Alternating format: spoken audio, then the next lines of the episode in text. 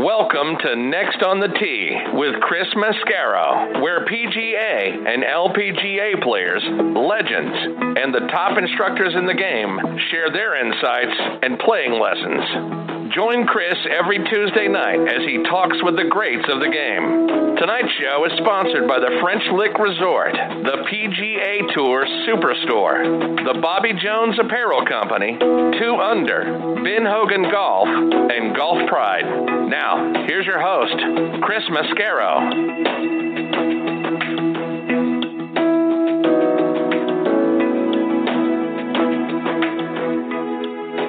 Hey, good evening, folks, and thank you for coming back and joining me tonight here on Next on the Tee.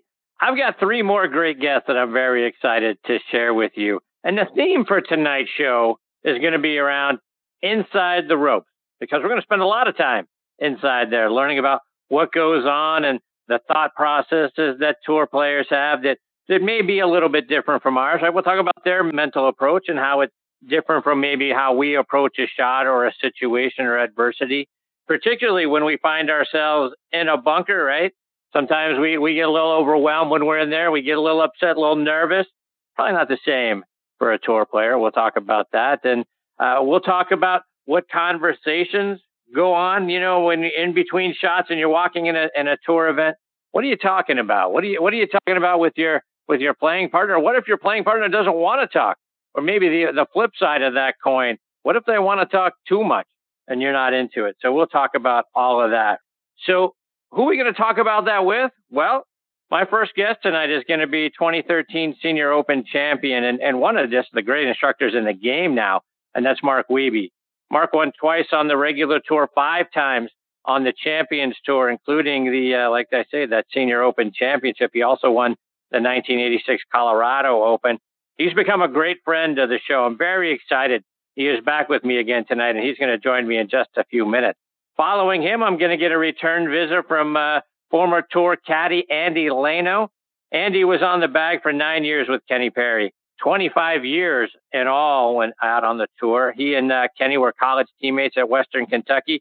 In total, Andy caddied in 42 major championships. And when it wasn't Kenny, it was guys like Tom Watson, Nick Faldo, Peter Jacobsen, our friends Dave Stockton Jr. and Richard Zokol. So we'll talk about that. Plus, he also had an opportunity to uh, caddy once for uh, Michelle Wie when when uh, she was out playing against the, the guys on the PGA Tour. We'll talk about that. So really excited to have Andy as part of the show. He'll join me about 25 minutes from now.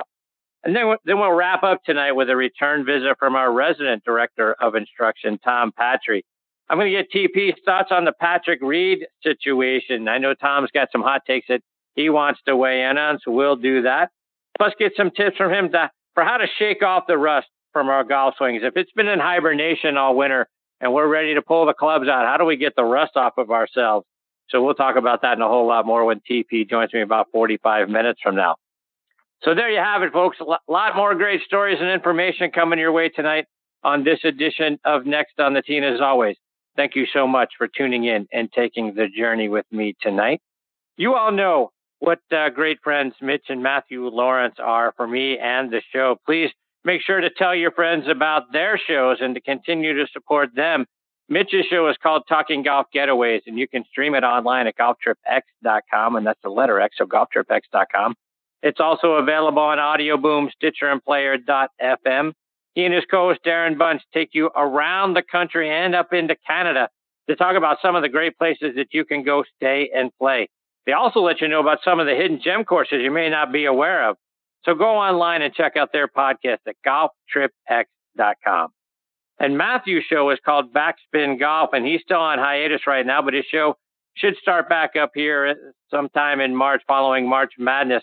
But you can check out any of his shows from last season. They're available as a podcast over on WLXG.com, and that's ESPN Radio in Lexington, Kentucky.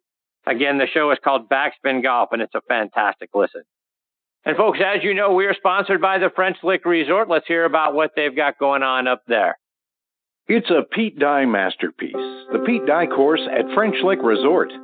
Pete says its location on one of the highest points in Indiana makes it special. The long views, you can see many 20 and 30 miles from many of the fairways and many of the tees and greens. And, and you can see it 360 degrees. Donald Ross's Hill Course put French Lick on the golf map more than 100 years ago. It's where Walter Hagen won the 1924 PGA Championship, and the place where today's Symetra Tour ladies battle each year. It's the ambience around it that makes the golf course. Combine our many resort amenities with legendary golf, and you have a getaway like no other.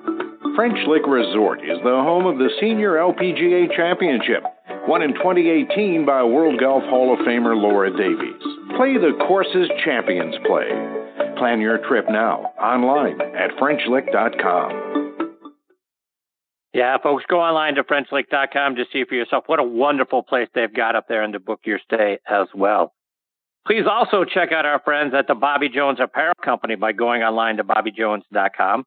They've got their new spring collection out right now, and they feature great new sweaters, polos, and pants. All look fantastic. You're going to see Steve Stricker, Miguel Angel Jimenez, and Ernie Els wearing it out on the Champions Tour. Go check it out online at bobbyjones.com and enter the coupon code on the T to save 20% at checkout. And folks, this segment of the show is brought to you by our friends over at TaylorMade and TaylorMade Sim, featuring the Sim driver designed with a radical new head shape to make the driver both fast and forgiving where you need it most on the downswing.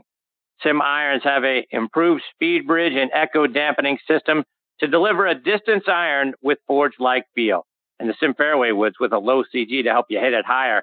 And the V Steel TM sole to launch it even easier out of any lie. Go get fit for sim throughout your entire bag and experience going to have on your entire game. Check it out online by going to TaylorMadeGolf.com for more information about the all new sim family. All right, folks, now back in making his eighth appearance with me here on the French Lick Resort guest line is 2013 Senior Open champion and now one of the top instructors in the game, and that's Mark Wiebe. Let me remind you a little bit about Mark's background. He's from Seaside, Oregon, and grew up in Escondido, California. Played his college golf at Palomar Junior College and then transferred to San Jose State. And while at Palomar, he was the individual medalist at the 1977 California Amateur and won the 1977 Idaho Amateur as well. He was named a second team All American in 1979 at San Jose State. That season, he and Don Levin won the Silverado Invitational in Napa, California. He turned pro in 1980 and started on the PGA Tour in 83. His first career win came at the 1985 Anheuser-Busch, uh, Anheuser-Busch Classic. Uh, he beat uh, John Mahaffey in that tournament with a birdie on the first playoff hole. Won again the following year in 86 at the Hardee's Golf Classic. This time by one shot over Curt Byrum thanks to a, a birdie on the 17th hole during the final round. Mark matched Bobby Wadkins' record for being the youngest winner on the Champions Tour at 50 years and 10 days old when he won the SAS Championship. 2013, he won the Senior Open Championship at Royal Birkdale, defeating Bernhard Langer on the fifth playoff hole after a final round 66. Later on in 2013, he captured the Pacific Links Hawaii Championship in a playoff over Corey Pavin. In all, he's won eight times as a pro, twice on the regular tour, five times on the Champions Tour, plus the 1986 Colorado Open. You can now find him out in Rio Verde, Arizona. And I'm very thrilled. Mark is back with me tonight here on Next on the Tee. Hey, Mark, thanks for coming back on the show. Hey, Chris, thanks, buddy. Eight times. I didn't even, that's unbelievable. yes, and I'm honored every single one of them. So I appreciate you, my friend. Ah, cool for you to have me on. So, Mark, uh, congratulations go out to uh, to your family, your son, on his recent marriage. From what I saw on social media, the reception looked like a heck of a good time.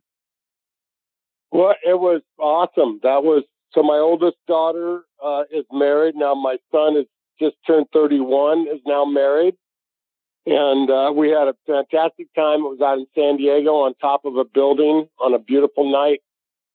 Uh, just was an awesome. Uh, it was kind of almost like a little bit of a family reunion for me because uh, I got to see all my kids in one spot, and you know, one husband, one future wife and one future husband. So uh, it was cool to see my my team assembled, so to speak.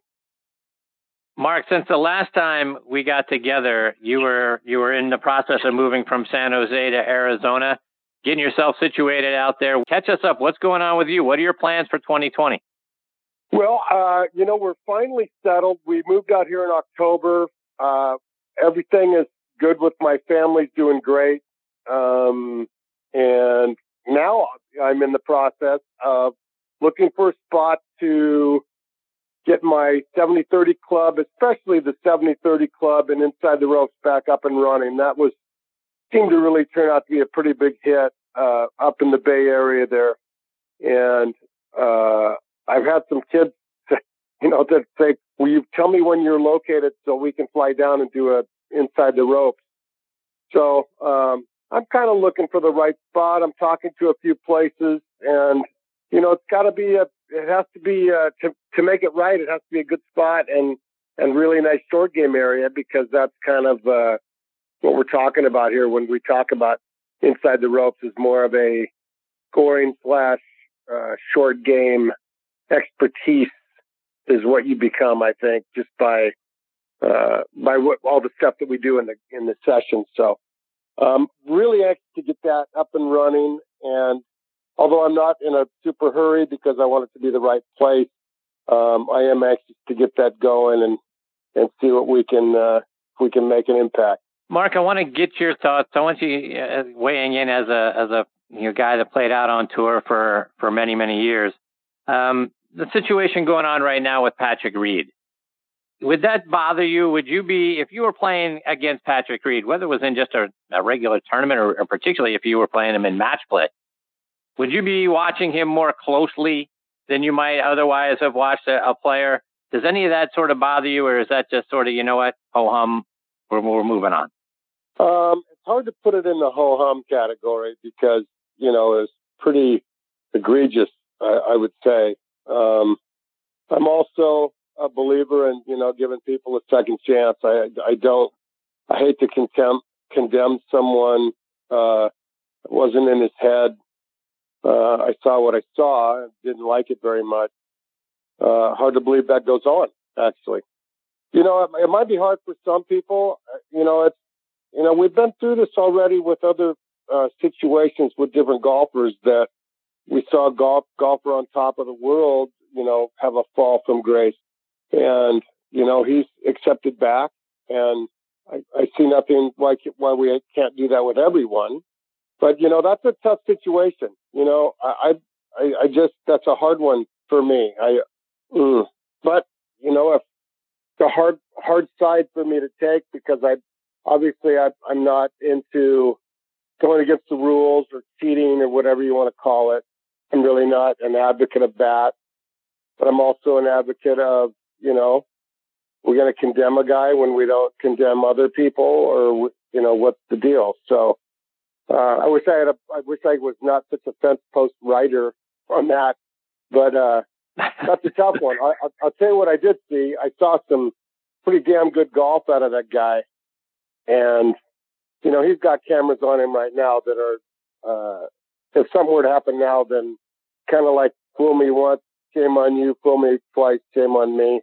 So, right. uh, if I just can't imagine. I mean, honestly, he's got everybody in the world, including TV and cell phones and everything on him. So I would imagine right now, it, I can't imagine doing anything against the rules, certainly. So you know, we'll we'll see what happens. But as far as the golf side goes, I would imagine some guys would be a little bit have a hard time because they'd be you can't do that in golf. For instance, on a match play tournament, especially, you can hate the guy you're playing or love the guy you're playing. In either case, he's just a guy I'm playing. I can't put really a emotion on the guy I'm playing. I'm just going to play as hard as I can. And that's the way it is. So I think Patrick Reed's doing that great, by the way. For him to suck it up like this and and know he's on stage and perform the way he is, wow, amazing. I actually didn't know he was that good. You want the truth? Is that right? Yeah, I thought he was good. I, I, I mean, this is a this is tough. This is, you know, Tiger went through this adversity where you know with with his thing, and Look at how hard it was, injuries and social life and everything to come back.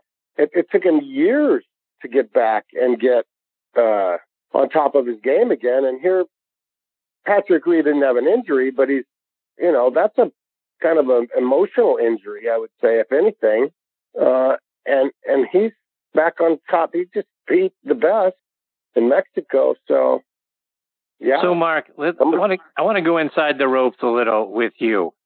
So, when you were playing out on tour, in between shots, you know, you're you're walking the course, you're walking up to your golf ball. Did did you like to talk to your playing partner or to your caddy, or were you too focused on what the next shot was going to be and, and kind of lining that up instead of uh, you know wanting to chit chat as you were walking along? Um, you know, I would.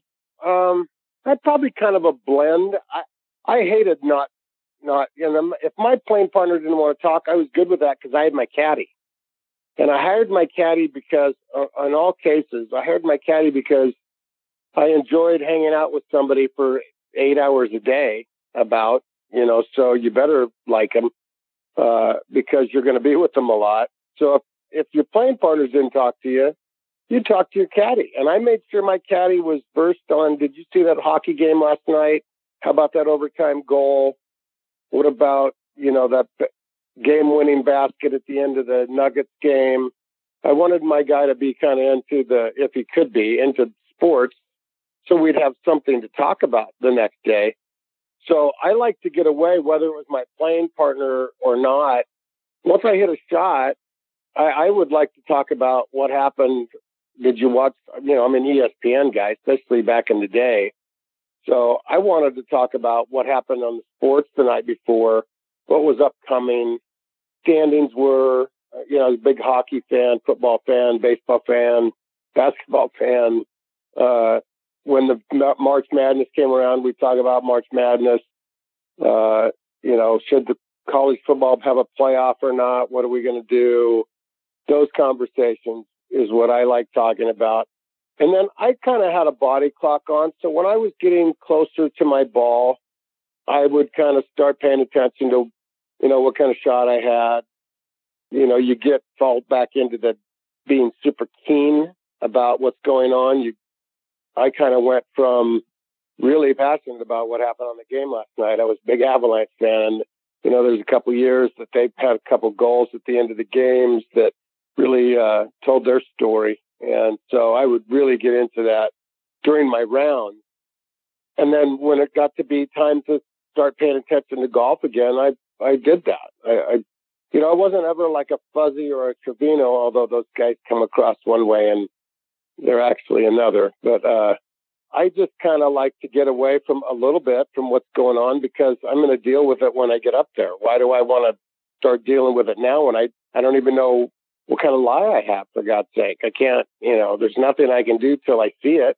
Even if I'm in the middle of the fairway, I can't plan my attack to the green until I get up and see my lie. Kind of read what what okay here's, and then go through my process. So some people have a process that starts earlier. Some people have a quick process that starts later, uh, you know, nearer the ball. Maybe even once they get, they're talking to their caddy, they're like, Stadler, what do you got? 168? Okay, I'm in his seven. Look out. That's what I've seen Stadler play great golf that way. So, uh, you know, there's some, and then some guys would be more, they would call it more intellectual where they have to think all the way up about all these situations. And I'm like, well, I'm just going to wait till I see what situation it is. And then I'll give that 100%. One of the things you mentioned Lee Trevino's name, and it, you know Lee is at least notoriously known for you know constant talking, right? the whole time, yeah. always having some some story or something to say. Did you have an opportunity to play with Trevino? And was he was he like that, or is that just something that that we had that we believed he was like, but he really wasn't. No, I have played with Lee Trevino, and I played with him when I was first pro. The first time I played with him, I was in South America, down in Colombia, playing in the Colombian Open, and I was what was I, twenty one, maybe, maybe twenty two years old. So playing with Lee Trevino, are you kidding me? I was freaking out, but I paid attention to him, and then I got on. Uh, you know, after I made the tour, I got to know him and kind of know his deal and watch him and play with him and totally watch him when I was playing with him. And the deal about there's times that that Lee Trevino was speaking but I don't even know if he knew what he was saying because I was watching him totally intent on the shot he had at hand, but he liked throwing it like it, it wasn't a big deal. So sometimes he would just jibber jabber away, not even making sense almost, you know, just to, to do his stick. Yet when you watch his eyes, you can see exactly where he is and he knows exactly where he is. He has this shot and this shot means something and he's totally into it 100% as much as anybody in the world, although you would think he's not even into it. You know, he's not, doesn't even look like he cares. But once you play with him and you see his action, uh, it's pretty cool. Pretty cool. Mark, I want to get your insights on a tour player's mental approach to the game. Right? For so many of us, we're our own worst enemy, right? We're our own worst critic, where we're down on ourselves if we hit a bad shot, slamming the club down, cursing themselves, and all of that sort of thing. Do tour players do that? Are you guys so focused on, all right, that was a bad shot, but I'm going to get up here and I'm going to hit another good shot right here, and it's not going to make any difference? Talk about the different mindsets between a tour pro and an amateur. Well, I will tell you uh, one of the biggest things that I see, and and I've I've been there and I've also watched it. When you're on top of your game and you hit your, you're hitting the ball on the range as a warm up, you don't, you have no idea how you're even hitting it. All right. You're just hitting and you're so in tune with going to play the game, not so much hit. Whereas I think amateurs are way more into, if they have a nice range warm up, they feel really good going to the first tee. And if they don't, they don't feel that great going to the first tee. They're thinking, oh my God, I didn't hit it any good at all. I hope, well, I hope I hit it good on the golf course because my warm up was awful that kind of stuff goes on uh, with amateurs where tour pros, the, the, when you're on your game, tour pros, when they are hitting beforehand, it doesn't matter because it doesn't count.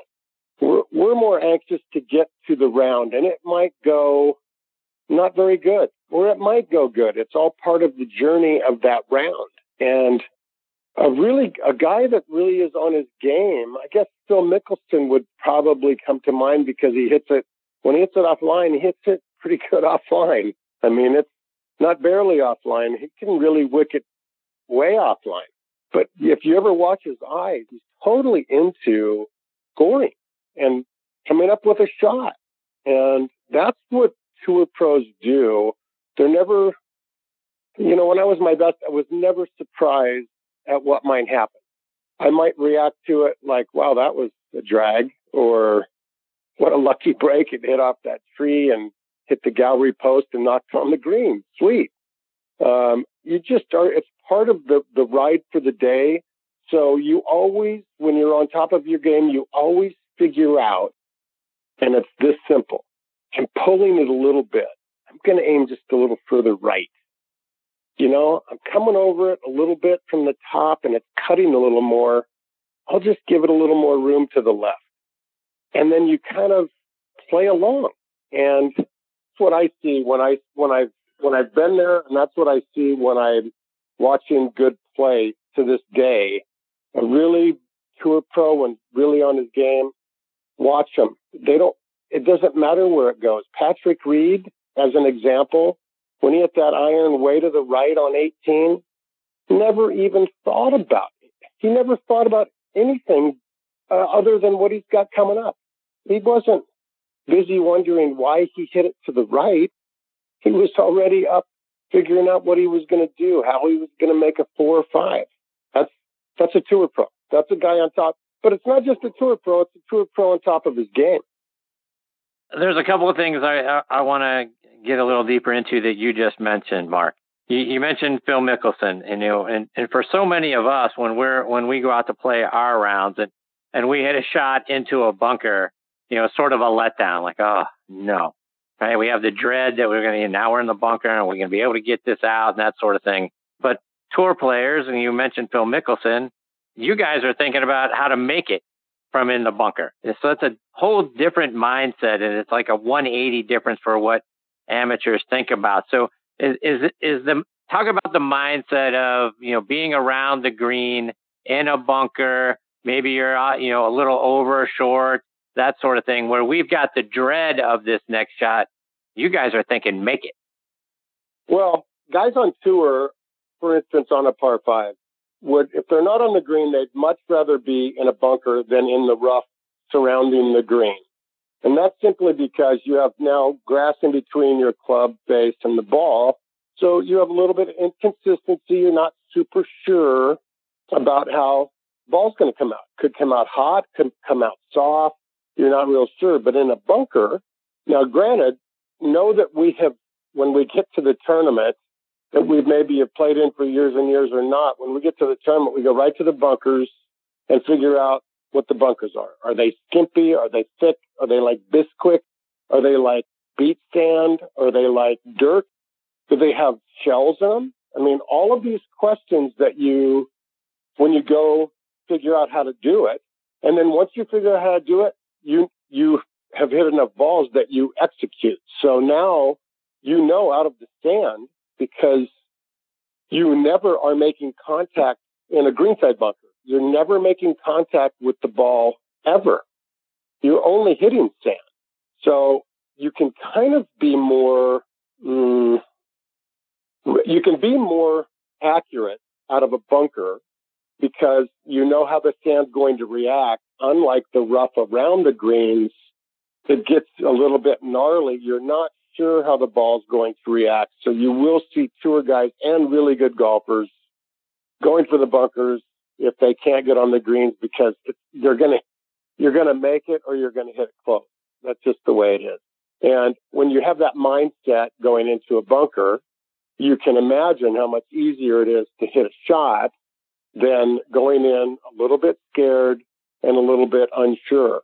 So you know, not everybody has the luxury of going out and checking out the stand before they play at a golf course. You know, a lot of people are showing up to a resort and they haven't hit a bunker shot in the first hole. You know, they're going to hit it in the bunker and they're not really sure. So then I, I think you need to go back to a little bit more feedback of past performance, whatever gets you over that little mini hurdle of being comfortable or uncomfortable. So to me, it's about execution knowing that if I do this, if I hit two to three inches behind the ball, slightly a downward move into the bunker, slightly cutting across, my ball's always going to come out like this, whatever this is. So it, it, it gives you a little bit of peace of mind and being comfortable with the shot that you don't get so anxious and have the anxiety flare in and cause you to hit a bad shot at least you have something that is to a go-to. Hey, I know how to do this. I know I didn't really want this shot this early. I haven't hit a bunker shot, but I do remember this. If I take the club up and I have the ball in my stance here and my weight's like this and I do my thing, this is all about execution. And if I do my thing, I know the ball will at least get out and it'll roll up there and then I'll be good. So I think it's mindset, probably technique. You're going to hear later from one of the great teachers. So it's technique, but you know, as as a tour guy goes, we've hit so many shots out of so many bunkers that it does become where we just we know instead of thinking we know out of the rough, we think we know how it's going to go. Out of the sand, we know we know how it's going to go. Mark, one more before I let you go. And you talked about this a moment ago with when you're on your game and you're and you're playing along. When your swing or your ball flight isn't going the way that you wanted it to during the round, right? Early on in your round, you're seeing, you know what? Hey, I am, uh, you know, I'm fading this ball a little bit. No matter what I do, I'm, I'm hitting a little fade here. Do you, do you for a couple of holes try to figure it out and fix it, or do you realize for this round, this is how I'm going to be playing. This is how what my ball flight's going to look like. So I'm just going to adjust a little bit, whether it's where I stand on the tee or where I aim. I'm just going to go with it. Well, I, I would recommend having a go-to shot if if you're just unsure and a little bit anxious about what's going on. If you can, if you know that you can slice the ball or know that you can hook the ball, that then tells you where you can aim. And I, I try to play a shot, a curve. I try to, I tell every junior that I've worked with, because they keep telling me they're trying to hit it straight. And I always remind them, you know that the straight shot is the hardest shot to hit in golf. You know that. Before you tell me you're going to hit it straight, you really know that's the hardest one. It's the easiest one is to curve. So I try to find a curve that is easy for me and that might change daily. But if I can find a curve or the ball's curving, I've told many a amateur and pro am, you know, Mark, I keep starting my ball down the middle and it ends up in the right trees. You know what I tell them? Aim farther left. Play for that. Why fight it? You can work on it on the range, on the courses where we are measured by our score. It's not where we're measured about how good we look or how great we hit it. It really is, hey, what'd you shoot? So anything that allows you to get in at the lowest score you have for that day is the way I think you should play golf every day. And that's what I try to tell all the kids that I work with on Inside the Ropes is this is, it's all about scoring. You're not, you don't get a, people aren't, it's not skating or swimming or where, where they're judging you by the way you point. look. It, yeah, it doesn't matter. It, it really is about what'd you shoot? Mark, before I let you go, remind our listeners how they can stay up to date with all the things you're doing, whether it's online or it's on social media. Well, I I do. Uh, I've got. Uh, let me see. I think I'm just Mark Wiebe Golf on Instagram. That seems to be my favorite thing to check out golf on or share stuff. I do have a Twitter, and that is at Mark Wiebe 33. And when my website is back up and running, it'll be with a new provider, but it'll still be called markwiebegolf.com. And hopefully this old guy can get this up and running here soon so I can start connecting with people and, uh, and start doing some lessons and stuff. Mark, always a huge thrill to have you as part of the show. I can't thank you enough for continuing to take time out of your evenings to come back and share your thoughts and your insights. It's uh, it's a real treat, and I always learn something every time you're on the show. I hope you'll come back and do it again soon. You're awesome, bud. Thank you so much. And next time it'll be number nine. So we're almost. That's right. Yeah. Look forward to it. Take All care, right. my friend. All the best to you and your family. We'll catch up soon. Thanks, buddy. See you, Mark. That's the great Mark Wiebe, W I E B E. And uh, check him out on uh, on Twitter and on Instagram. Hopefully, gets his website back up and running soon. He got a lot of great content on there, so I missed not having it uh, to be able to check out over the last several weeks. But Mark's a great guy and a great friend, and I can't wait to have him back on the show again soon. All right, before I get to my next guest, Andy Lano, I want to give a shout out to our friends over at the Ben Hogan Golf Company. Now, folks, if you haven't hit Ben Hogan iron since maybe the 80s or the 90s, I'll tell you what, do yourself a favor and get a demo iron from either their Fort Worth PTX Pro or Edge irons and take it out on the range and compare it to whatever you've got in the bag. Because all Ben Hogan woods, irons, and wedges are handcrafted one at a time in their Fort Worth, Texas factory. So no mass production, no shortcuts. Now you can custom make woods, irons, wedges, hybrids, all of that online and to your specifications by going to benhogangolf.com. And the best thing of all is they're going to charge you a fraction of the typical retail price. So go online and check out their complete line of great golf equipment, bags, and accessories at benhogangolf.com. This segment of the show is sponsored by our good friends over at the PGA Tour Superstore. This segment of the show is brought to you by the PGA Tour Superstore. See why golfers everywhere are proud to call PGA Tour Superstore their golf pro shop. Visit them online at PGATourSuperstore.com. Now back to Chris and more of the show. All right, now back with me here on the French Lick Resort guest line is Andy Lano, and let me uh, let me give you a little background on Andy. He started out with us last summer on the show for the for the very first time, and what a delight it has been getting to know him fantastic guy, and he's contributed a lot of great stories and insights here. He is uh, was a caddy on tour for 25 years on both the PGA and LPGA tours. Caddied for uh, Kenny Perry for nearly a decade. He also caddied for players like Tom Watson, Peter Jacobsen, Nick Faldo, Michelle Wie when she uh, played out on the PGA Tour Challenge, the guys, plus our good friends Dave Stockton Jr. and Richard Zokol. He played his uh, high school golf at Deering High in Portland, Maine, and his college golf at Western Kentucky University. Andy caddied on tour in 40 plus majors. I think 42 is the number. And he was a part of the 2004 U.S. Ryder Cup team. Like I say, he was also on the bag for Michelle Wie at the 2006 84 Lumber Classic. That uh, that event was out on the PGA Tour, and he was inducted into the Maine Golf Hall of Fame back in 2010. Retired from the tour in 2016. Started his own business called Golf Mastery, which helps players master the game from a strategic management point of view. You can find that site online at golfmastery.net. And I'm very excited to have uh, Andy back with me tonight here on Next on the Tee. Hey, Andy, how are you, my friend? Doing great, Chris. Doing doing really good, and uh, great to be back and and uh, catching up with you. I appreciate you.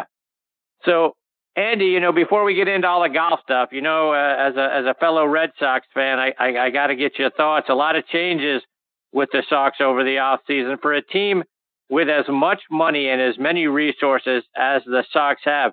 You stunned by this Mookie Betts trade?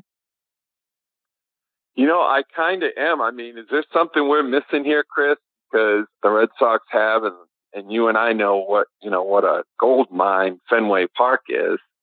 Um, but it just it it is a little bit for me. I guess I don't know all the details. I've listened to several people talk about it being under the luxury tax, and you got to get back down there to kind of start all over, and and so on. But I mean, I can only attribute it to the fact of obviously that they've eaten some bad contracts. Um, I don't know why they, you know, they've invested in some people, you know, in the past and even currently on the team that they're still paying. You and I know who they are, but I mean, I don't know. I, I love Mookie and, and it's, uh, it made me a little bit sad, but I guess part of the business, something we're going to have to deal with as, as, you know, fans.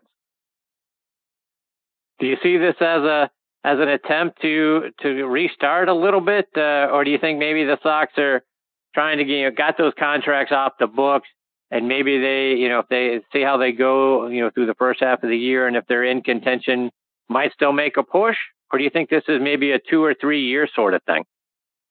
Well, they they still have a lot of talent on the team. Let you know, let's not sell them short. I mean, you and I know it takes more than you know one. You got to have you know lots. They still got some great players on the team, so I think it's kind of a you know a half in, half out thing. I mean, obviously it gets them back down below the luxury tax, but I mean, it's just I don't know how the fans are gonna. I mean, it's hard to tell how it's you know the fans are always going to go to Fenway. It's as you know, been there. It's an iconic place. It's always going to be there and regardless of you know what you know what the Sox are doing, they still fill the place. So it, will be interesting to see, especially especially with uh you know the rivals down the street pumping it up and, and boosting their uh their their roster. It, it really will. We'll find out just exactly you know how good the interim coach is and, and what their strategy is and and how they develop some of these young prospects that they have now acquired. So Andy, switching gears and let's talk a little golf now. And the story dominating the PGA Tour, at least right now, is all around Patrick Reed. I'm curious to get your thoughts. How do you think that issue is being received sort of inside the ropes by the players? Is this a big deal for the players, or is this just sort of a fan social media sort of issue? Well, I mean, I haven't watched a lot of it. You know, I haven't seen a lot of it. I've obviously seen, you know, replays, et cetera. But I mean, I, I obviously think it's a, it's a very big deal because, you know, you're talking about, you know, the, the integrity of the game of golf. So right, wrong, or indifferent, this is what seems, you know, this is what it's all about. And we all know that, you know, when you are a golfer, whether it's you or me or, or, or anyone on any pro golfer on the tour, whatever, you police yourself. I mean, you know out there you know, whether a twig moved your ball or whatever. And, and that's the really what, one of the cool things about golf is it's a gentleman's game and it's a game of honor. So, you know, I believe that obviously it's a feasting ground for the media to be able to take on, especially when you're, you know, at the highest level, uh, you know, of golf and, you know, you're playing for all this money. It's, it's hard. I, I don't think it can be overlooked. But, um, I mean, it, it's uh, it's it's interesting how it's not you know uh, going away. I don't think, and it probably won't. So I mean, that's that's what I've pro- that's what I've seen in the little bit that I've observed. So Andy, if you were on the bag and your player was playing against Patrick Reed, whether it was just in a regular tournament and you got paired with him, or particularly if you were in a match play event and he was the other guy that uh, that your player is playing against. You got more of an eye on Patrick Reed. Are you watching a little more closely to what he's doing than uh, you might have otherwise watched a player in the past? Well, I mean, my first of all, my main concern in that situation is my golfer, and to make sure that everything's fine with him. I mean, there isn't there isn't a lot of match play, as you know, you know, outside of the tournament coming up here in Austin pretty soon, as far as the one on one goes. But I but I really think that the thing that needs to be noted here is that you know every golfer is responsible for protecting the field, and and that's important. And I, I really haven't heard but a few pros talk about that. I mean, I heard, I think I heard a little something from um, Koepka last week, and he mentioned something about how he may have seen not, you know, not from Patrick Reed, but from some other players along his career that was, you know, a marginal thing or whatever, and didn't report it or didn't say anything about it, you know, because it's it's very distracting and it can be very upsetting. But to answer your question, I mean, not not really. I mean, you know, I just think that, you know, you got to take care of your pro first. And, you know, let, you know, I know that I was fortunate in my 25 years to work for guys and we got, we got in some situations to where, you know, you had to, you know, you had to just, you had to take a look at, you know, where the ball crossed and all that kind of thing. And there was some close incidents, not with people I worked with, but within the group. And it was policed like it should be. And I think that that's what really should be noted here is that you know, I know all these golfers are out to play for themselves, obviously, but they're also responsible to protect the field. And do you want to get your thoughts on the uh, on the distance issue? We finally seen the USGA and the R&A say, you know what, enough with uh, the distance guys are hitting it on tour now, and I, and I'm sure you probably saw Rory McIlroy drive the green at the 415 yard par four, the 12th hole at the WGC, you know, this past weekend in, in Mexico. And I get that you know th- there was some elevation that aided it, right? They played at a pretty high elevation, but still, right? You know, he's driving yep. 415 yard par fours. We've seen Dustin Johnson do it, you know, every once in a while, getting it on the green, you know, from the from the tee box. What do you think should be done? How do how do you fix it now? And are you for bifurcation? I mean, you know, obviously, I got to see it, you know, from the wood wood perspective and the balata ball all all the, all the way till you know recently till now, right? And it, it's been interesting to think that a lot of these players are hitting the ball, like you just said. I mean, as far as they did 20 years ago, whereas in the olden days it just didn't seem to work out that way, obviously. So, I mean, it's a combination of the golf ball. I mean, the golf ball goes forever. I mean, it doesn't spin anymore. So therefore, these, these, they, if you get this trajectory thing right, the ball, you can just send these missiles. And then when it hits, not only are you flying it further, but it's actually rolling too. In the olden days, there was too much spin on the ball as a comparison. And the number, you know, you could smash the ball. I remember when I first started, a big knock was 300 yards. 300 yards. Now that's like, I think it's like in the middle of the pack or back. So I mean, I think that, you know, they're on the right track. I mean, I, I don't, I mean, they keep lengthening the golf courses and that doesn't seem to work. So, I mean, you can't make golf courses 8,500 yards. I mean, that wouldn't be any good for you and I. I know that much. So, I mean, I just, it's going to be interesting to see where they actually draw the line on, you know, you know, the, the trampoline effect on these drivers. I mean, that has to be factored in too. And now I, I understand that they're randomly testing drivers each week at the tour you know, at, at these tour events to see. So, I mean, the technical part of the game is is is obviously you know keeping a lot of these guys' careers going too. Um, you know, you got guys on the on the Champions Tour that are hitting the ball further than they did in their prime. You know, and again, that's because they got great golf swings. Now you mix in this this equipment, and you know, it's helping them, you know, do better and cash cash checks and and you know keep keep bringing in uh, the, the cash. And that seems to be what it's all about. Andy, I want to get your your thoughts on the on the mindset of of a tour player, and, and you know, even you know for caddies. I mean, you you caddied in. I think the number is forty two majors when you're when you're on the bag and and you know let's take Kenny Perry because you, you caddied for him for nine years.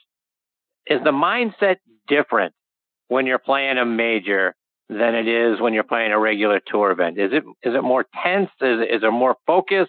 Is it any different when you're playing a major? It, I mean, it it definitely it definitely is. I mean, you hope that it isn't, but let's face it. I mean, you know, not to knock any other tournaments, but obviously everybody gets jazzed up for the Masters, and the Masters is a special place. And then you move to the, you know, the U.S. Open, and the U.S. Open's always at a different course. And then you're going, you know, across the, you know, the pond to play over there. So, and then the course, well, now they've changed it. I, you know, I reversed it now. Now the PGA's first, I guess. But, but I mean, majors have always been more valuable. It's how you size up, you know, careers I mean, that's what everybody seems to look at. Well, how many majors did he win? Doesn't matter that he won, you know, 20 regular tour events. You know, you won two majors or whatever. So it, it the mindset is definitely different. The guys definitely get prepared for it. Um, they hope to make it as normal as possible. I know that's what we tried to do when I worked for Kenny. I mean, we tried to make it a normal week, but with all the hoopla and all the media now and all the, you know, everything else that's increased, people having cell phones and and streaming and, and everything that goes into it now, it's just it's such a huge event that for sure it it it there's no doubt that it that that it's it's different. And and these guys they're so good at their craft that they make it look like it really, you know, some of them, you know, really make it look like it's not because they just go about their routine. But a lot of them try to stick to their routine and you know, like uh, you know, w- you know, Weebs was talking about earlier in your show. You know, it's the repeat, repeat stuff that these pros. I mean, they can do stuff in their sleep, and obviously, there's a lot more on the line in a major than there is a regular tour event. But still, I mean, it's it's a it's a rush that it's hard to explain, and it's different no matter how many times you've been there. I mean, you know, if you've gone to the Masters eight or nine times, each time it's different. I mean, it's you still get pumped, but it's always going to be a different kind of a you know, a rush and a feeling. It's going to be a different preparation. I mean, the, the weather's always going to be different. The greens, they change the course. So it's always getting tweaked. So it's, it's an interesting challenge. And these guys that win them, you know, that, that are doing and they're winning a lot of them, that just shows you how really good they are to be able to repeat it and do it. You know, guys like Mickelson winning as many as he did, Koepka doing it here lately, as many as he has it's it's incredible that they can they can go out there and just stamp these things out because I can tell you it is not that easy. Andy, just a couple more before I let you go. And you mentioned the Masters, and we're all counting down the days now. It's getting getting pretty close uh, in, in the uh, in the windshield for us all. So we're we're getting excited about that. Want to right get your thoughts because one of the things I know, and I can't wait to be there. I promise you, my friend, it's my favorite place on the planet. But one of the things that we hear so much about is is the 12th hole, right? Because it's a it's a short par three, but it's always about the wind. When you've been caddying there for Kenny or any of the other players you had an opportunity to be on the bag for at the Masters, when you get to the 12th tee, what are you looking for to try to figure out where to play it? First of all, that hole, I'm one that's wanting to sign something, and we'll go and we'll pass it around to all the other caddies. But you know, a lot of us that hole is haunted. So uh, is that right? I don't know if that's true. Yeah, no, I'm just I'm just kidding with you because you get because you get there in the practice you get there in the practice round right, and the wind never blows, and you just stand up there and they hit they hit nine iron, eight iron, whatever, no deal, whatever. And then all of a sudden Thursday comes, and all of a sudden there's always some sort of a swirling breeze or something. There's always something going on down there in that corner. But I mean, my experience in the and you've been there and you've seen it from you know from where you can view it. I mean, the place is like it's it's a, it's a magical place, and stuff happens that doesn't happen in the practice round seems to happen between Thursday and Sunday there, and we've all seen it, you know, because of all the all the great you know tournaments that we've been able to you know to witness. But I mean, what I've learned from all the pros that I've been around, and I try to you know obviously get the front yardage, and then right over the center of the bunker you know, then I think it's like 10 or whatever. That's the fly. And, you know, there's a couple over that. That's what we try to fly it every time, regardless of where the pin was. And there's a spot over there and it was, it's almost, believe it or not, it's almost the middle of the green. And that's where you want to aim it. If the pin's left, you're aiming it there. If it's right, you're aiming it there. That's that's where I've had you know uh, my best success. Start trying to pin hunt there, and it, you know the rest of the story. I mean, cost Jordan, you know, Spieth, you know, he maybe might have cost him his second one. Who knows? And then, but then you had someone like Fred Couples leave it on the bank, chip it up, and get lucky and, and win the thing. So it's it's a variance of things, but that that's always been our strategy. There is whoever I've worked for. That's where I've I've tried to, you know, we've tried to you know strategize and realize that regardless of when we get there or what day it is, this is where we're going. So get that front number because I obviously change the tee markers every day, but that point that you that you that center that center point right there, you know, right just a little bit over that bunker. That's kind of where you want to be because guess what? If you land it there, the worst you're going to have is an 18 footer in either direction, 18, 20 feet. So if you ask any of these pros, hey, we'll give you four threes and you can go to the 13th tee. I mean, I got to believe it'd be a long line taking, taking that walk to the 13th tee. Andy, before I let you go, remind our listeners about what you're doing now and your site, golfmastery.net. Joe, I started I started Golf Mastery and went, you know, with 25 years in the, you know, caddying worldwide. I'm, I'm trying. What I'm doing is I'm I'm trying to, um, you know, I'm walking alongside these guys and obviously observing them, trying to take all those, you know, that wisdom and knowledge and, and those little bit of tidbits and try to pass that on and try to try to help people, you know, golf enthusiasts lower their score and have a better strategy and, and, and, and strengthen their mental game. And obviously, you know, green reading, that's a personal thing, you know, obviously to do too. But, you know, all those things, they'll lower your score. And that's, that's basically what we're all out to do. When we go play golf, we're trying to lower our score. And, and to focus on, I think that out there right now, I mean, there isn't a lot of focus on that. I mean, obviously course management is huge and just playing percentages and not pin hunting on every hole and, and playing, you know, playing to your strengths and chipping, you know, to your strengths and all that kind of thing. It saves you a lot of shots. I mean, you play a lot of golf, you know, and, and it's, it, it definitely works. So trying to, trying to bring that strategy and trying to bring all, all those nuggets that I was able to gain from the best in the world and pass that on to folks and, and hope that, you know, to give them more enjoyment in the game of golf. And, you know, and that's, that's basically what it's all about. So, Andy, let our listeners know how they can stay up to date with all the great things you're doing and follow you on social media as well.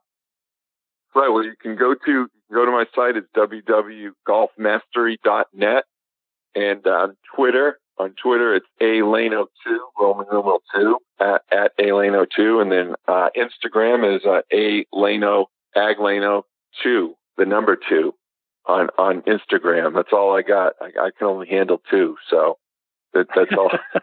that's, that's enough. That's enough media for me, for me anyway. So I know you, you and I, we enjoy, we enjoy the Instagram and the and the Twitter. The Twitter is a you know it's a great vehicle. You know it's a great information network, and you know and it's it's a positive place to be. So that that's where that's where it's happening for everybody, and that's where you want to be right now. Well, Andy, I can't thank you enough for taking time out of your busy night to come and back and uh, be a part of the show. Always a lot of fun getting to spend time with you, my friend. I hope you'll come back and do it again soon. For sure, Chris. I, I always appreciate the invite, and uh, and hopefully uh, you got your trip scheduled for Ireland this year. That was supposed to be on the docket. Did you ever get that in the books or what? No, it's not in the books yet, my friend. It's still it's still a part of uh, the bucket list, but uh, um, definitely going to make it happen within the next year or two because uh, Old Head is absolutely unbelievable, and all the pictures that those guys put out on Instagram really makes you you know dying to get there, my friend. Can't can't wait to make that happen. You will. All right, Chris. Thanks very much. I appreciate it. We'll stay in touch. Take care. Absolutely. Take care, Andy. That's a great Andy Lano, L A N O, and uh, like you said, it's uh, Roman numeral two out there on uh, on Twitter. Great guy, great follow, great knowledge, and certainly can't wait to have him uh, come back and be a part of the show again soon. Before I get to my next guest, Tom Patri, I want to give a shout out to our friends over at Positive Vibes Golf. You can find them online at positivevibesgolf.com and give them a follow on Twitter at T Vibes And their head covers and putter covers are a very unique way to keep your mind focused on positive thoughts during the course of your round. Because and they're a great training aid as well because you can't help but stay positive and have a smile on your face. Because every time you walk back to your bag and you see their their, their putter covers or their head covers, that smile goes right on you. I'm telling you, it, it's a great way to get your mind right when you're playing golf. See what I'm talking about by going online to positivevibesgolf.com. And again, give them a follow on Twitter at pvibesgolf. And folks, this segment of the show is sponsored by our friends over at Golf Pride. This segment of the show is sponsored by our friends at Golf Pride. In golf, light grip pressure releases power. Golf Pride engineered a secret that pros know. A larger, lower hand encourages lighter pressure. Plus 4 technology is designed with four additional layers, which reduces tension in the lower hand to generate more power. Play Plus 4 and release the secret pros know. Now available on Tour Velvet, the winningest grip on tour. Grip confidence, grip golf pride. All right, now back with me here on the French Lick Resort guest line is our resident director of instruction, Tom Patri. You can go visit Tom and improve your game at Esplanade Golf and Country Club in Naples, Florida. You can sign up for golf lessons via his website, tompatri.com. You can also subscribe to his newsletter when you're on his site as well. Tom is also a member of the Titleist Leadership Advisory Board and it's always a privilege to have him with me on Next on the Tee. Hey, TP, how are you, my friend? Christopher, it's unbelievable to be back with you. Incredible. Indeed, it is, TP. So, my friend, I know you've got a pretty hot take. We've been talking all night about the Patrick Reed situation. He, he goes out and wins again Sunday at the WGC in Mexico. But no matter what he does for the rest of his career, it sort of feels like this cloud of potential cheating or whatever you want to call it is going to be hanging over his head. What are your thoughts on that? Did you say potential cheating? I did. I'm being kind. Well, let's just be factual. Okay. I mean, what do you call improving your lie by moving stand out from the back of your ball? What do you call that? Is that uh, potential? Let's let's just do this. We we had a problem at Georgia. We had a problem at Augusta State. We had a problem at the Hero World Challenge. We had a problem at the President's Cup twice. We had a problem at the Ryder Cup. If it smells like a duck, it quacks like a duck, and it waddles like a duck, and it sounds like a duck, there's a good chance, Chris, it's a duck. I mean, the thing that's amazing, let me ask you a question. Let's replace the captain for the President's Cup this year. Let's take Tiger out and let's put Arnold Palmer in. If Arnold Palmer was the captain of this year's President's Cup. My question is, do you think Patrick Reed would have boarded the plane to go to Australia? Yeah, no. He, he wouldn't have. He wouldn't have gotten near the tarmac. Okay. What I don't understand, the thing I'm really having trouble with. See, I've already come to grips. It's very simple. Patrick Reed is a cheater. How's that? I just said it. Patrick Reed is a cheater. Okay. Period. End of sentence. What I'm having trouble with is the PGA Tour and the players on the PGA Tour both making light of the situation, thinking it's funny, or or embracing Patrick Reed.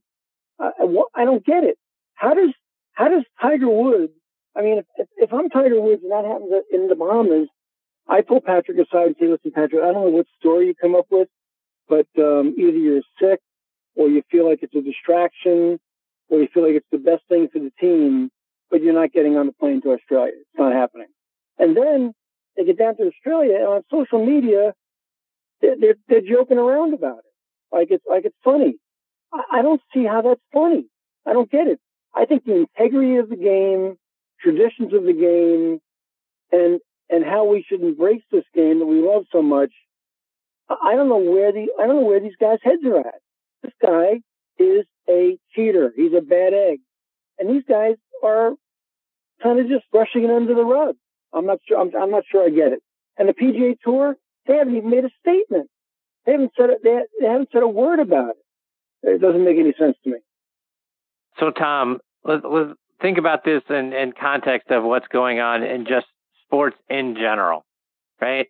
Guys do things that the league doesn't want them to do. They get a second chance, which is fine but many of them get a third, a fourth, a fifth, an eighth. Right? We've seen it in, in, the NFL with guys on drugs. you know, they get busted, and you know, guys like Josh Gordon get eight chances, you know, to to figure it out. Right? It seems like, and we just saw Patrick Reed win, so it seems like, as as we've all heard over the course of our lives, right, Tom? Winning cures everything. So hey, if you can Not win, my- my- if you can be a good player, Not my book. I'm, Sorry. Hey, look, book. we're dealing Not with it right now, right? In baseball, right? Jose Altuve and the Astros, nothing happening.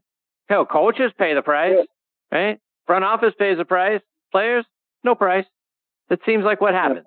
So, so what do politics in America, the Houston Astros and Patrick Reed have in common? They're full of cheaters. Sorry. Sorry. I'm not. I'm not. I'm not. I'm, I'm not stepping aside on this. This is this is absolute crap. It's it's actually it's it's embarrassing. It's shameful to the sport. It's it's shameful to the integrity of the game. And and, and I, I'm sorry. I'm not. I'm not backing up my comments. It's just absolutely. It's pathetic. Pathetic. All right, let's let's switch gears just a little bit, and um, we live in a world, Tom, where everyone wants instant gratification, and that's just not golf, right? It's not a golf swing. You can't go out there and be good the first time you pick up a club. You can't even be good the second or third time that you pick up a club. So uh, I'm curious to get your thoughts. How do, how do you temper when you get a new student that may ne- have never played before and, and they want to start playing this great game of golf? How do you set expectations so that they understand? At least for me, in my in my experience, it took me ten years just to be bad at golf. How do you temper the expectation of new students? No, I I, th- I think you have a very honest first first lesson conversation with the student. I mean, you know, very rarely, at least now in my in my career, does somebody come to me that's never touched a golf club before in their life. Most people come to me, you know, they've been out once or twice with a buddy, they've been to a driving range, they've hit a couple of balls, they've had they've had their club hands on the club to, to some degree, and and let's let's say the guy is really struggling, or the, or the lady's really struggling, and it's really new to them. Um, you know, we have a really honest, conversation about how long it takes to develop any kind of level of competency in something that has as many moving parts as a golf swing, but happens in less than two seconds. Um, you know, I, I, you, you'll love this, Chris, and, and, and you know this already. uh, But for the viewers who don't know, I've inherited a student this winter named Jackie Bradley Jr. And I know he's very near and dear to your heart. And by the way, he's a, he's a great guy, a wonderful guy, and obviously a very, very fine athlete. And for the viewers that don't know who he is, he plays center field for the Boston Red Sox. So obviously a really, really good athlete. And how about Jackie Bradley Jr. has extremely unrealistic expectations about how well he should be playing golf in less than a year. Now, by the way, he's making some really good golf swings, really high end golf swings for somebody who's been playing that little time. But still, his expectation level is way higher than his ability. So we had we had a really couple of really honest sit down discussions between sessions that, dude, I know you're a great athlete. I know you have great hand eye. I I know you're athletically adept, but this is a different game. You don't get three strikes, you don't get four balls, and you can't hit the ball here to right, left, or center field. Only center field is good, and you only get one swing at it. It's a different, it's a different set of rules, and the sweet spot is really small. And he started kind of laughing when I when I broke it down that way. But listen, it's it's a it's a very high rate of speed in a very short period of time with a lot of moving parts. You got to little get you have a have to have a little realistic conversation with the individual and say, this is going to take some time, man. This is going to take some time. You know what I love most about that story is the fact that Mr. Yankee fan is now teaching Jackie Bradley Jr. and going to Red Sox games to go watch him play. That warms my heart. Well, first of all, he, we had a very, it's funny, the first day we met, he walked up to me on the range at Esplanade. It was early in the morning. You'll like this, Chris, a lot. It was 7.30 in the morning. I was setting up for an 8 o'clock lesson. This fellow came walking across the tee. Obviously, he's in golf clothes. I don't, I, and honestly, I don't recognize him at 7.30 in the morning in golf clothes. And he walks over, he says, are you Tom? I said, yes, I am. he said, "My name's Jackie." He said, "Jackie, nice to meet you." He goes, "I've heard your name around town. I'm new at the game. I need some help. I heard you're the guy." I said, "Well, that's very nice." I said, I, "I've got a card here." I said, "Why don't you email me, and I'll, I'll send you some date availability, and we'll get together and get started." He said, "Sure." I said, "Jackie, do you live in town?" He goes, "I do. I own a home here in town." I said, and I looked at him. I said, "What do you do for a living?" and he said to me, he looked, he looked me straight in the eye. He goes, "I play center field for the Boston Red Sox." I said, "Don't call me and don't email me." he, he he laughing and he says, "Oh, you're one of those." I said, "One of those? What does that mean? What, what I mean? What, what's one of those mean?" He goes, "You're a New Yorker, aren't you?" I said, "I am a New Yorker. I love my Yankees, and don't bother texting me or emailing me because you're out. You're fired." and, and and we just we both we both started laughing. He's a wonderful guy, a really good guy. He's got zero ego. He's he's extremely regular and low key, and, and he's been a lot of fun to be around this winter. Speaking of wonderful, and I want to get your thoughts because you recently put out a wonderful video of your life in golf that people can see on your website, tompatri.com on your Facebook page, or they can find it on YouTube as well. And in it, and you talk about setting expectations. In it, you talk about how, as a junior player, you played in your first tournament, and in that first tournament, you shot 144, and the kid you were playing with shot 76. 144 sterling golf shots. I'll add to that. Yes. so the guy you're playing against shoots about half what you did and you become Correct. determined to not let that happen again and not to get beat that badly. And a year later, in the same tournament, you break 80. That's a heck of a way of going from a terrible player to a really good one. So if anybody wants to know what makes me tick, Chris, and you, you and I have gotten to know each other pretty well, long distance over the last couple of years, and it's been a real pleasure that that that kind of defines if anybody wants to understand who I am, that's who I am. That's how I played the game. That's how I teach the game, and that's what my expectation is not only of myself and always has been, but of my students. And that's why, Chris, quite frankly, Tom Patri is just not for everybody. He's just not. I mean, and he doesn't want to be for everybody.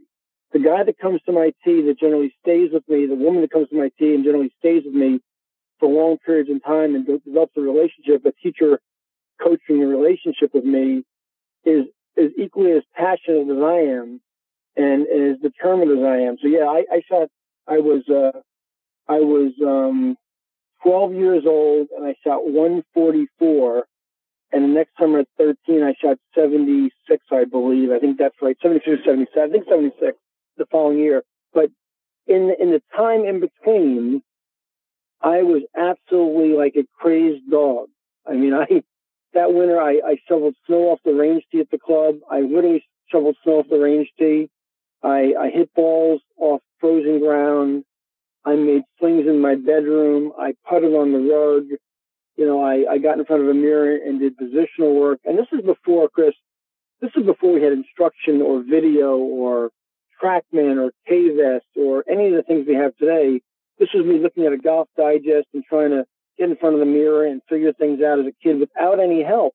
Matter of fact, I think Chris, you know this. The, the viewers may not. I, when I won, when I won the NCAA Division Two National Championship in '81, at that point in my life, I had never had a golf lesson. Um, so I won. Wow. I think I won 17 junior events, four or five amateur events. I won five or six college events and an NCAA, and I never had a golf lesson. So in, in, a, in a day and time when we give kids participation trophies, which makes me sick to my stomach, um, I, I'm not, I wasn't that kid. I, I didn't want a participation trophy. I wanted the trophy, the trophy. That's the only one I wanted. Um, and I was willing to do whatever I needed to do, except for cheat to get that. You know, so so that that's kind of who that's just kind of how how I function. Uh, and I do I function as a teacher with the same passion for every student that's in front of me. You know, they came to me for an hour, they paid me my fee. I have an obligation to do everything I can in that hour to make them hit better golf shots and better understand how to do that when I'm not around. So let's let's fast forward that uh, for all of us that are starting to get the you know get the weather that we need, and we're we're, we're getting the bug, and we need to get the rust off of our golf swings that have been in hibernation now for two, three, four months, whatever it is. How do you recommend that we start out so that we don't end up ingraining some bad habits because we haven't swung a golf club in that, that period of time? Well, Chris, is there, is there something wrong with your weather in? It's 81 here in my driveway right now at uh, 9:13 at night. What's what's what's wrong with your weather? so I have, I have a problem with the weather. and rainy, TP. It's 45 and rainy. Uh-huh. Yeah, I'm not on the golf course. No, I'm, gee, Chris, I, I really, I, you know how bad I feel about that for you. My heart bleeds for you. So, so the, first, the first, the first thing everybody listening needs to do is soon as, soon as the show's over, they need to go online and go to www.jetblue.com. That's the first thing they can do, and, and and come on down and see me. That's the best thing they can do. But no, you're right. I mean, you guys, you guys uh, north of north of the Florida line and and in the Northeast, certainly in the Midwest, um, you know, suffer through long winters and you know, I, I certainly, at the very least, would have a golf club in my hand or an orange whip in my hand or some kind of swing training device in my hand and making swings indoors every day. First of all, just swing something every day. Get something in your hands that you can simulate a golf swing and swing every day. The second thing is, you know, I love doing mirror work. I love doing positional work and doing drills in front of a mirror all day long indoors. Obviously, anytime you can get a break in the weather and make some swings outdoors or go to a range and hit some balls and do some live action, please, every chance you get, do that. And then, and, I, and I'm being serious now, whether it's Tom Patri or it's Jim McLean or it's, you know, the Brad Brewer or whoever it is in Florida, whoever you work with or, or admire their teaching in Florida, you've got to, you've got to start thinking about a trip to Florida to do some, what I call spring training. We're in the middle of spring training with the Boston Red Sox and the New York Yankees right now you should be in spring training for two or three days in somewhere between, you know, March 1st and March 30th to come down here and spend two or three days, you know, working with somebody to kind of kick off your season and get some live action under your belt and get the edge on your buddies and your foursome to kick off your golf season. TP, one more before I let you go. And for those of us who struggle with our putting, particularly the short distance, you know, the the three, four, five footers that if we miss it, we're going to be hanging our heads as we, you know, take the walk of shame to the next tee. How do we go about practicing now, to your point, whether it's indoors on the carpet or if we live in a place where we can get out and uh, out to a putting green and, and practice? How do we make more of those putts? Well, let's let's let's just stay indoors for a little bit because that's where you're confined to right now, Chris. So I love I love practicing to something smaller than what we play called regulation golf on the golf course. In other words, the court the, on the course the hole is four and a half inches wide or in diameter, and I practice constantly. You know, when I'm outdoors right now in Florida, I practice with a hole reducer in the hole. So I put a hole reducer in the cup that reduces the circumference of the hole by a third. When I'm indoors, I always put to something smaller than, than three feet. For example, a shot glass or a quarter on the floor or something very, a penny on the floor. I'm trying to make it at the penny, make it at the quarter, make it at the shot glass from three, four, and five feet. I have to aim small, miss small, aim big, miss big. So I always like to practice to a reduced target size. Well, Tom, before we let you go, let our listeners know how can they stay up to date with all the great things you're doing. Mention your website again and how they can follow you on social media as well www.yankeesgoyankeesworldseries.com. First of all, okay. God forbid, don't anyone go on that website. no, Tom, obviously tompatri.com is my website, Chris, and then uh, obviously I'm on LinkedIn, Twitter, two Facebook pages, Instagram. Um, my newsletter comes out uh, quarterly, so you can sign up on my website at tompatri.com for the newsletter, which is free and always has a lot of great stuff in it. Uh, I work on that quarterly and put a lot of work into that. There's always some good stuff on there. Um, the next issue will be coming out sometime, uh, probably March, April, May sometime. I haven't really nailed down the date yet and we'll announce my summer locations we didn't get to tonight. We'll talk about that next time maybe. But uh, I've got a couple things up my sleeve for this summer that are new, going to be a lot of fun. A couple of cool locations, um, and a couple of cool products coming out this summer that are a little different. Um, so I'm excited about that. And uh, and obviously, you know, one of the great places to get in touch with me is right here and uh, with you and next on the tee, which we're on. Uh, we're on a lot, and, and I, unfortunately have to put up with your Red Sox garbage all the time, but it's fun being on with anyway. I appreciate you, TP. Thanks for thanks for enduring that, and thanks for your time tonight, as always. Can't wait to catch up with you again soon. In between now and then, all the best to you and the missus. Chrissy, you're the best, man. I love being on with you. I love the show. I love everything you bring to the game and all the help you give all of us out there, and uh, and all the opportunity to uh, to uh, you know expound on our our idiocy, idiocy sometimes. But it's so much fun being on with you, and uh, what a great lineup you had tonight. Your, your lineup tonight was outstanding. Andy Lano was wonderful, and and Levy was great. He did a great job with both, and it's so uh, it's so much fun to be on with you. Thanks for having me. I appreciate you, my friend. You're the best. I can't wait to catch up soon. Take care. Thanks, pal. Good night. See you, Tom. That's a great Tom Patri, P A T R I. TomPatri.com is the site, and uh, a lot of great content on there, folks. It's not too late to sign up and get some lessons from him. Tom's still down there in, in Naples, Florida, as you heard. Weather's beautiful. Tom is great, and the instruction is going to make your game a heck of a lot better. So please go see him and try to make arrangements, like I say, either through his website or reaching out directly to Tom. If you've got a question or a concern you want me to get to Tom, and uh, and try to help facilitate that. You can find me on Facebook on my Facebook page. You can find me on Twitter at CT Mascaro, and obviously through nextonthetee.net, you can get us through our contact us page there as well. Folks, I can't thank you enough for uh, for taking time to, and listening to this show tonight. It's time to put a bow on it. My thanks to Mark Wiebe, Andy Lano, and of course Tom Patri for being here. Our website is nextonthetee.net. You're going to be able to keep up to date with what's going on with the show and our guest schedule as well.